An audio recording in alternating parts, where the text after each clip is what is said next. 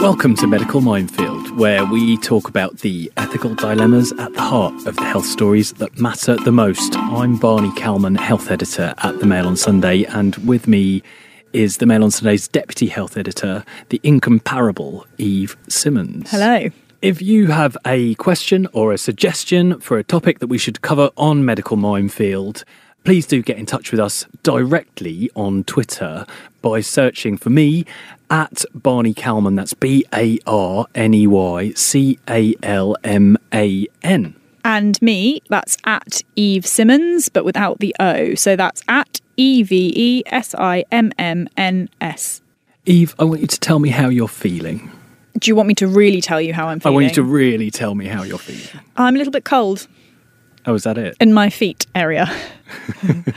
But you weren't so well yesterday, were you? Oh no, yeah, I was one of those kids that had a side effect from the vaccine. It was it was mild, but it was enough for me to think, ugh, I don't really want to have to get on the tube because I feel a bit gross. What was the thing that happened to your hand? Oh, my hand got a bit stiff. I got got the old Claw. claw, hand, yeah, which was Is that- attractive. Was that a recognised side effect of the? No, I don't think so. It's probably You- just something weird that's happened to me because of my strange genetics. I don't know. Were you imagining it? Possibly. I don't know if this is a good segue into what I'm trying to talk about today, which is trauma. Were you traumatized? No, I would. I would, would not count that as a trauma. It's a term that I've seen cropping up an awful lot recently. People have been talking about finding their traumas. A couple of weeks ago, Prince Harry was seen doing a special psychotherapeutic technique in order to cope with his trauma, his post traumatic stress. He also said that the majority of us have trauma, grief, or loss, and counted the uh, isolation that many have felt during the COVID 19 pandemic as trauma that apparently we're all going to need to heal from, which I thought was a very sensitive thing to say. And uh, Britain's youngest MP, uh, Nadia Whittome, who's just 23, was signed off work, also suffering from post traumatic stress. Yes, it's not quite clear what the traumatic event was. There's been some reports that she's been subject to really horrific abuse on Twitter and social media. She's been the, the Hmm. I victim of trolls. find Twitter pretty traumatic every time I, I log on. Oh god, yeah, it's it's like an assault to all the senses. It's horrible. I'm interested in, in this idea of finding finding trauma or that we're all traumatized in some way. I mean, we've we've talked about this in the past. Uh, you've talked very openly about the fact that you were hospitalized for an eating disorder, and when we were discussing trauma, uh, you know, obviously your background, your your childhood was questioned by your therapists, um, and you didn't find that helpful at all at the time, which I've No, I I think when something happens to you that feels so illogical, like for instance my eating disorder felt so illogical and irrational because I'd grown up loving food and could never imagine that would happen to me. So automatically my therapists and my mother and my family and friends start thinking about Why? why why has this happened to you? And I guess the most sort of logical in their eyes explanation would be that it was related to the death of my father when I was 12, just four days before my 13th birthday. He had cancer for a very long time, about seven years before that. So, from the age of nine, I was aware that somebody was very sick in the house and then he died. And obviously, you know, the, the kind of average person may well class that as a traumatic experience. And, and I think it probably was. But I really struggled to see the link between that and an eating disorder 10 years later, when in between that, you know, I was a bit of an anxious teenager, but I never had any problems with food. And an eating disorder is quite specific. And I just really struggled to see the link. And um, I really tried to have some understanding and work through my experiences of having a very sick dad with my therapist. But I always just left those sessions crying and spending the next two days crying, talking to my mother, crying, and then feeling I still can't really eat because I feel so anxious about eating. So yeah, something help. that you said to me was that you kept thinking, you know, you wanted to get better first before dragging all this stuff up that was very painful. Yeah, absolutely. I, I felt that at that point I really wasn't in the position to be discussing something that felt so disconnected from what I was going through right there in that moment that needed practical support. But I can completely understand why there is this desire to look for a, a cause. You know, the idea that we can we can heal a problem when we understand what causes it. Of course, one phrase that I'm always writing endlessly when we're writing about health problems, for instance, cancer or um, you know heart problems, is that we don't know the cause. Yeah, scientists don't yet understand. We, we don't know the cause for lots of things, but this desire in in psychotherapy at the moment to understand the cause and therefore resolve the problem. I mean, that's obviously well intended but there are concerns. Yeah, I mean, the f- first kind of set of concerns came in the 70s and 80s because there was this trend, it was very Freudian, this idea that you have to really trail through things mm. that have Tell me about your past. mother. Exactly that. And what they found is that a lot of people were uncovering these memories which actually weren't quote unquote traumatic, but they were being framed, to use a very um, psycho- psychotherapy word, they were being framed in a way that presented them to be traumatic. And also, some people miraculously remembered things that didn't mm. actually happen. So uh. there was incidences of people being accused of sexual abuse, parents being accused of sexual abuse when, when actually it turned out that that never happened. Mm. But because they'd been in this state of um, very kind of deep intensive therapy, they had been led to remember remember something that wasn't there. I mean, obviously, there's no suggestion that that's the norm in any way or that's going on right now. And as I said, it's great that people are talking about mental health and you know nothing that we're saying uh, should discourage people from coming forward for help but you know i think before we go any further you've got someone to really explain what the ideas behind the focus in on trauma uh, in therapy is. Yes, on the line now is Emmy Brunner. She is a psychotherapist um, and specialises in eating disorders. She's also the author of a book called Find Your New Voice. Emmy, you practice trauma focused care. What does this mean and, and why do you think it's important? Because I think so much of our treatment that people receive for their mental health really focuses on either managing the symptoms of their unwellness whether that's eating disorder behaviors or anxiety or depression, and doesn't necessarily look at resolving some of those core wounds that have perhaps led or triggered those illnesses. So it's really, really important to resolve those kind of original issues, those original traumas, and then help people to develop better strategies for caring for themselves. And do you think that most mental health problems are rooted in a trauma? Yeah, absolutely. It's really our responses to those traumas that can make us quite unwell. If we don't have the tools or strategies to cope, we can develop other tools and, and ways of trying to manage our responses to those traumas, and that, that's when it can become quite problematic. And Emmy, some psychologists would say that the definition of a trauma is very clearly defined, and, and in fact, you know, it's um, we're talking about people who service people who have come back from wars and really serious violent attacks. What would you say about that? Those people have experienced what we call post-traumatic stress disorder. So a severely traumatic event that they've had uh, a set of symptoms in response to. When we're talking about trauma, we're talking about really everyday life experiences that can be extremely stressful or distressing or life altering in some way that happen to all of us. It's the nature of being human beings. We all experience trauma. The key point is what our responses to those traumas are rather than a question of whether we have them. If, say, I don't know, you know, being kind of picked on at school, that could classify as a, as a trauma. Absolutely, that could be classed as a, as a trauma. And in fact, that can be extremely traumatic for people to go through periods of bullying because they're very consistent. They often happen when we're alone, we're away from our kind of primary caretakers, and we often don't have the voice or the resources to know how to manage those situations. Do people always know what their trauma is when they start a session with you, or do you have to take some time to find what that trauma is with them? I think typically the starting point isn't necessarily around digging around at what traumas somebody may have. It's more about educating a person that we all have trauma. That's the nature of kind of our existence. And really to focus on what are your strategies for nurturing yourself? What is the internal narrative that you have about yourself and your place in the world? So, one of the reasons that I called the book Find Your True Voice is because it's about trying to connect with a more compassionate and loving narrative towards yourself and your place in the world. And sometimes when we when we do start sort of digging around a little bit, we can find that people's internal narratives are extremely critical of themselves. And actually, that then holds a whole other host of problems. And do you think understanding experiences that might have led to us feeling a certain way, do you think all of that for everyone is a, is wholly a positive thing?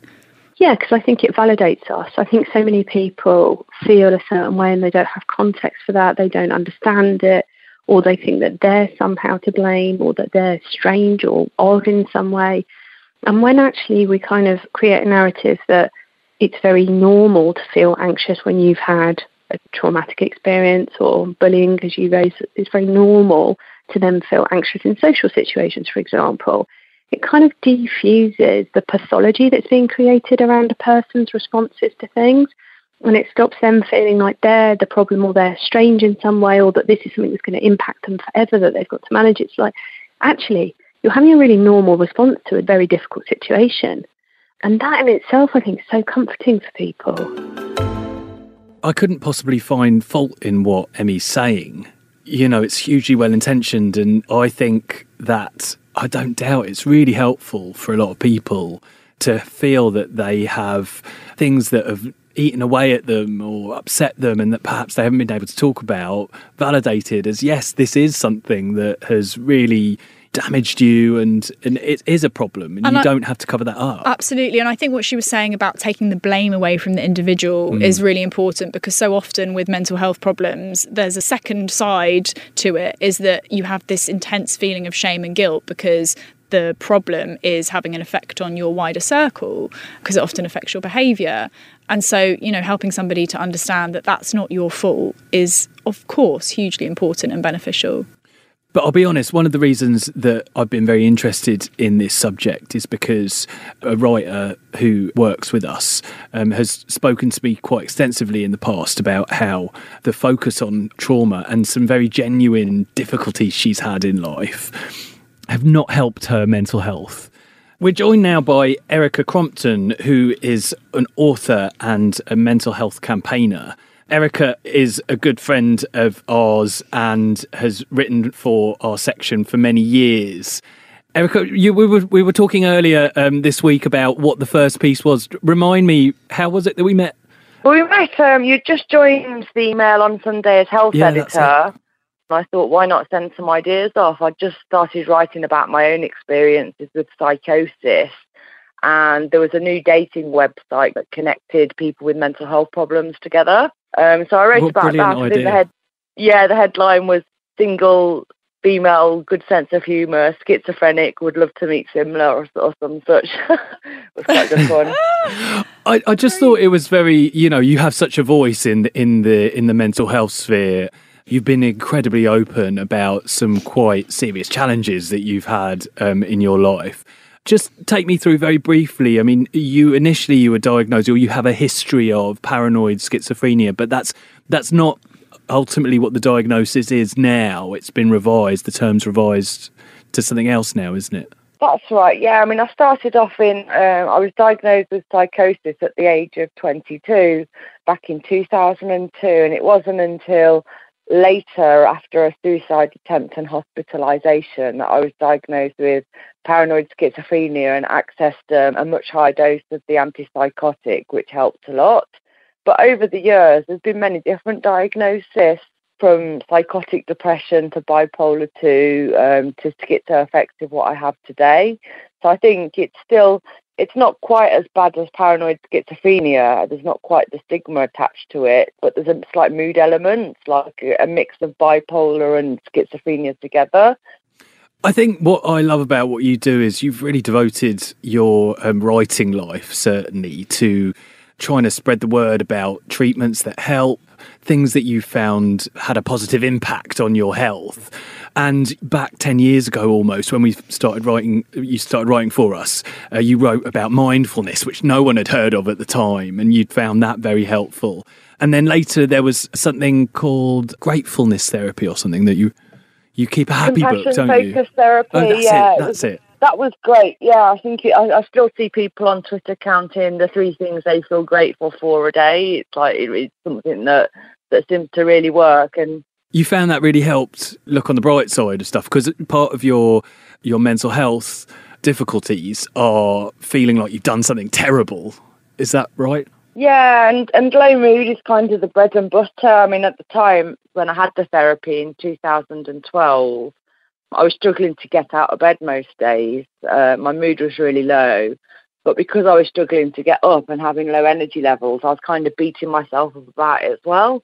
So the compassion focused therapy and the happy book kind of made me be able to say to myself, you know, look, it's okay to stay in bed. You know, you don't need to beat yourself up about this. It's okay, just enjoy it. So, yeah, it kind of helped with that.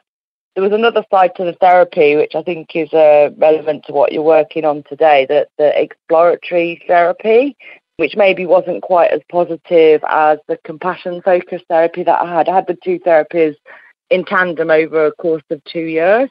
And they were looking for traumatic events in your past that the therapist felt triggered your schizophrenia. Exactly, yeah. So the compassion focused therapy was to work on my low mood, which was a complaint I'd gone to the psychiatrist with, and that worked. The exploratory therapy was more um, to find the cause of the psychosis. I was kind of really digging around to find out why this happened to me. Was it my own fault? Was it because of smoking cannabis?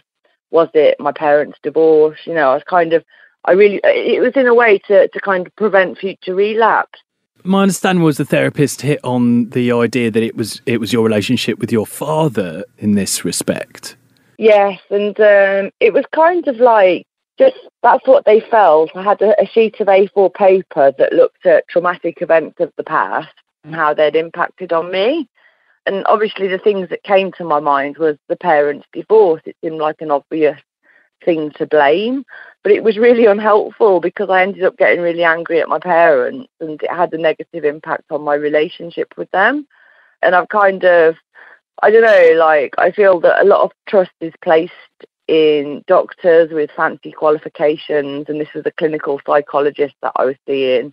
And I kind of placed all my faith and confidence in them, saying that this is caused by your family and their arguments in the past. And of course, I got angry at my parents and I, I was not very nice to them, which caused a rift. And I really regret that. And I wish I'd just kind of listened to myself and put my parents first as a good daughter perhaps would have done. I mean, you know, I don't think you did anything wrong whatsoever, Erica, but I mean, something that we've talked about in the past and you've written a little bit about is that you did have some really tough times when you were a kid.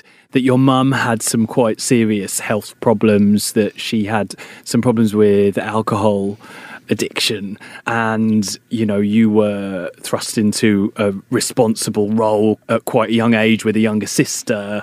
Obviously, that's tough, but you feel that dwelling on those things has never helped. Not at all. I feel like uh, looking at it and kind of creating further arguments years and years down the line is a bit like having a cut on my arm or a wound on my arm and continuing to scratch it rather than letting it heal. If you continue to scratch it and dig deeper, it's going to get worse. And past is the past and should be the past, you know?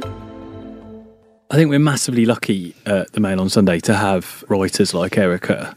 You know, we talked about Bonnie Estridge last week. Um, mm. You know, these are people who are actually in the situations um, themselves. They are the patients themselves and brilliant journalists who uh, are prepared to tell everyone about very personal things. Yeah, um, and aside from that, you know, it's about taking your personal experience and then looking at what the wider issue is there, which I think Erica does brilliantly. You know, she always presents something new and interesting that nobody kind of outside of that world has ever heard of.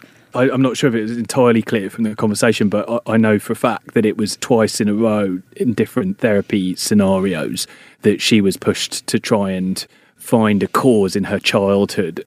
And, you know, ultimately, she says it just didn't help. It was like picking a, you know, picking a scab. Oh yeah, I think that that metaphor she used was really interesting. That actually sometimes you just have to leave that wound to heal. And obviously, we're not saying in all situations, and, and talking is is good, but for some mm. people, on some situations, it can cause more harm than good.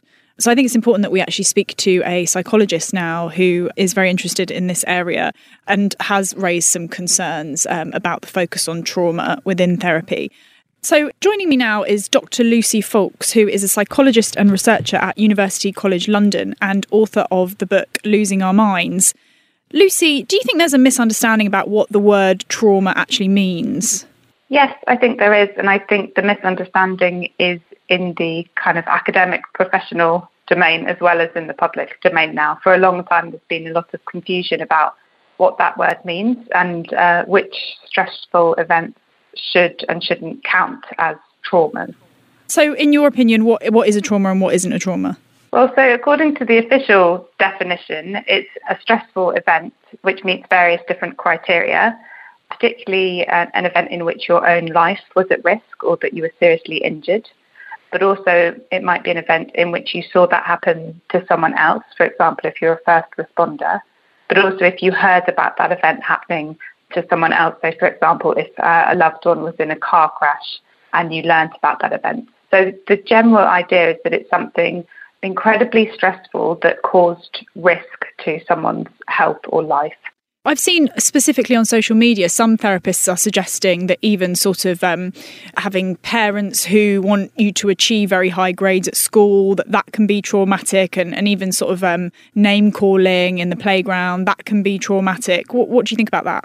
I think it's a problem. I think those things are stressful, but I think it's difficult if we start calling everything a trauma because that word starts to lose meaning. It was specifically designed to kind of be an exceptional, unusual event that caused a huge deal of understandable stress.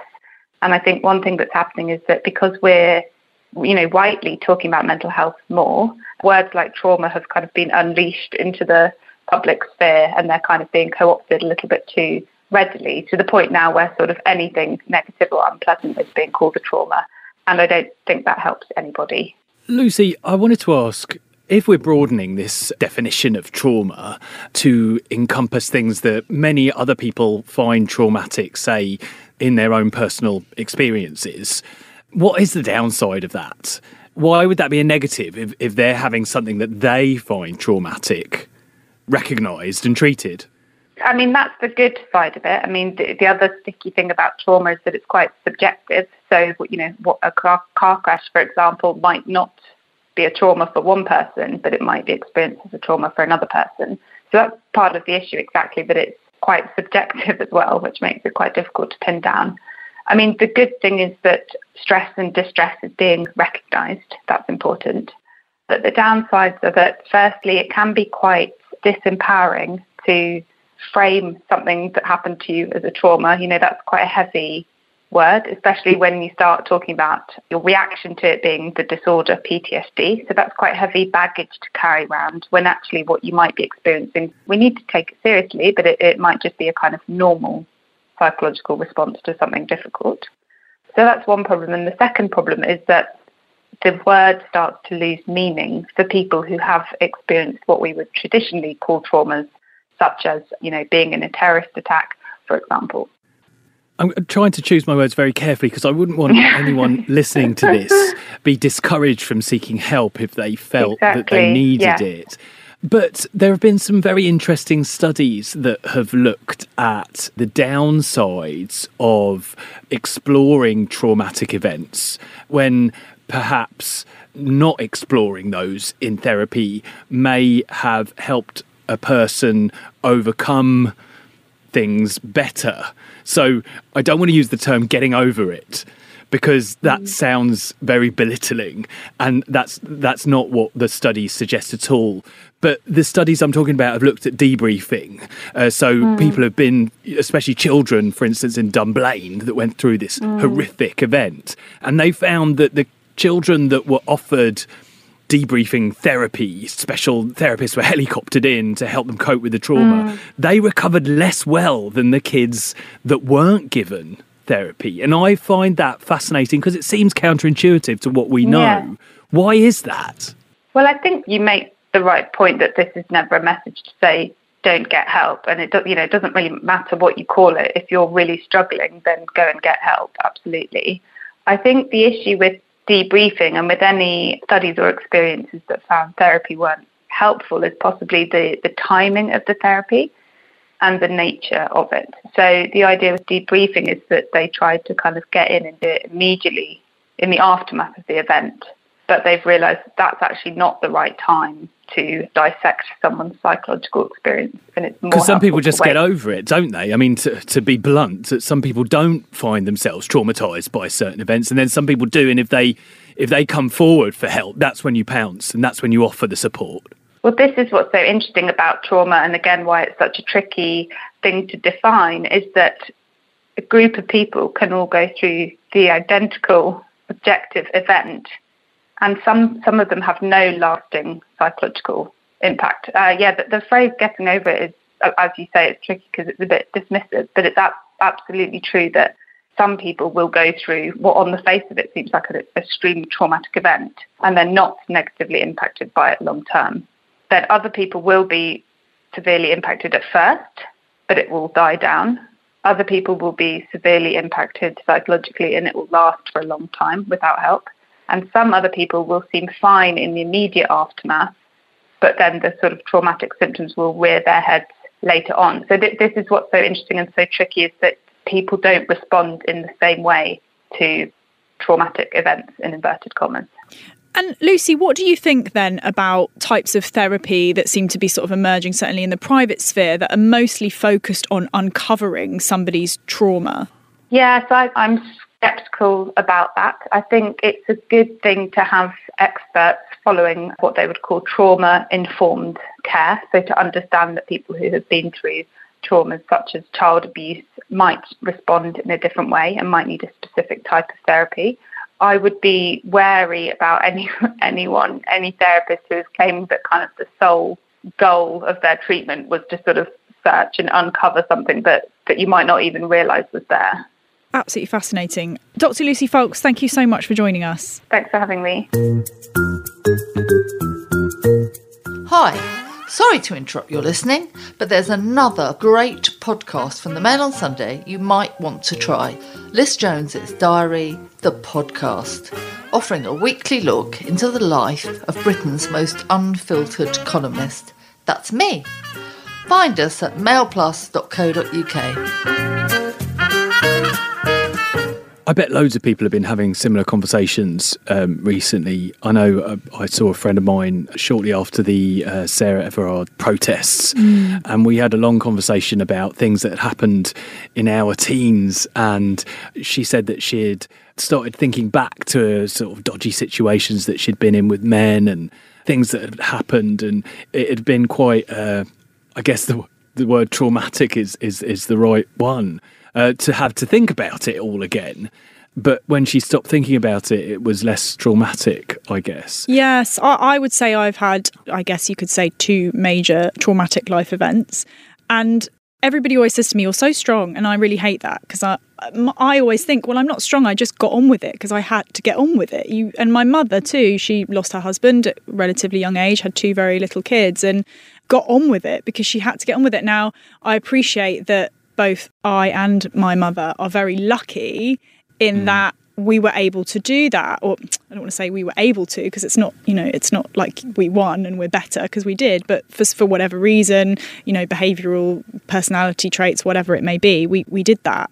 And for a lot of people that's not the case. But also you had a lot of treatment for mental illness. Yes. And it just didn't happen to hinge around the death of your father and it was focused on you know things that did help you for instance were dietitians helping to reinforce some more positive thoughts about food. Absolutely. Well it's the the sort of ever ongoing debate within psychology is do we focus on the practical tools that will help in the here and now for you to literally get on with your life? Or do we focus on the things that are underpinning this problem and that are the root of of all the behavioral and mood issues that you have to really kind of pick away at the, the crux of the problem.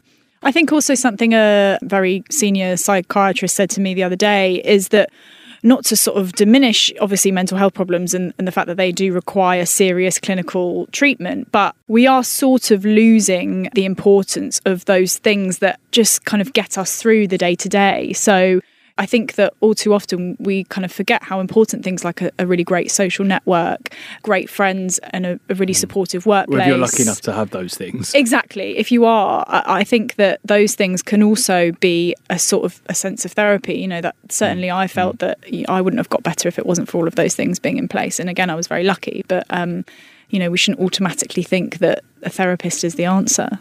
Before we go, I'd like to reiterate the point that nothing in this uh, podcast should discourage anyone from seeking help. It's an entirely positive thing to, you know, approach approach someone if you feel that you're in psychological distress. Often, a GP is a great first port of call, and they're very understanding about these things. I know I've found my GP in the past has been my first target in terms of, of finding help when I've felt really low. But that's all we've got time for, uh, unfortunately, today. You'll find all the latest health news in this weekend's The Mail on Sunday and visit mailplus.co.uk forward slash subscribe to get access to all our podcasts, videos, opinion pieces, and more. You can also follow us on Twitter by searching at MailPlus. If you've got a suggestion for a topic or a question for Medical Minefield, please do get in touch with us directly on Twitter. You can find me by searching at Barney Calman. That's B A R N E Y C A L M A N. And I am at Eve Simmons, but without the O. So that's at E V E S I M M N S. We'll be back with another topic on medical minefield next week. See you then. Goodbye.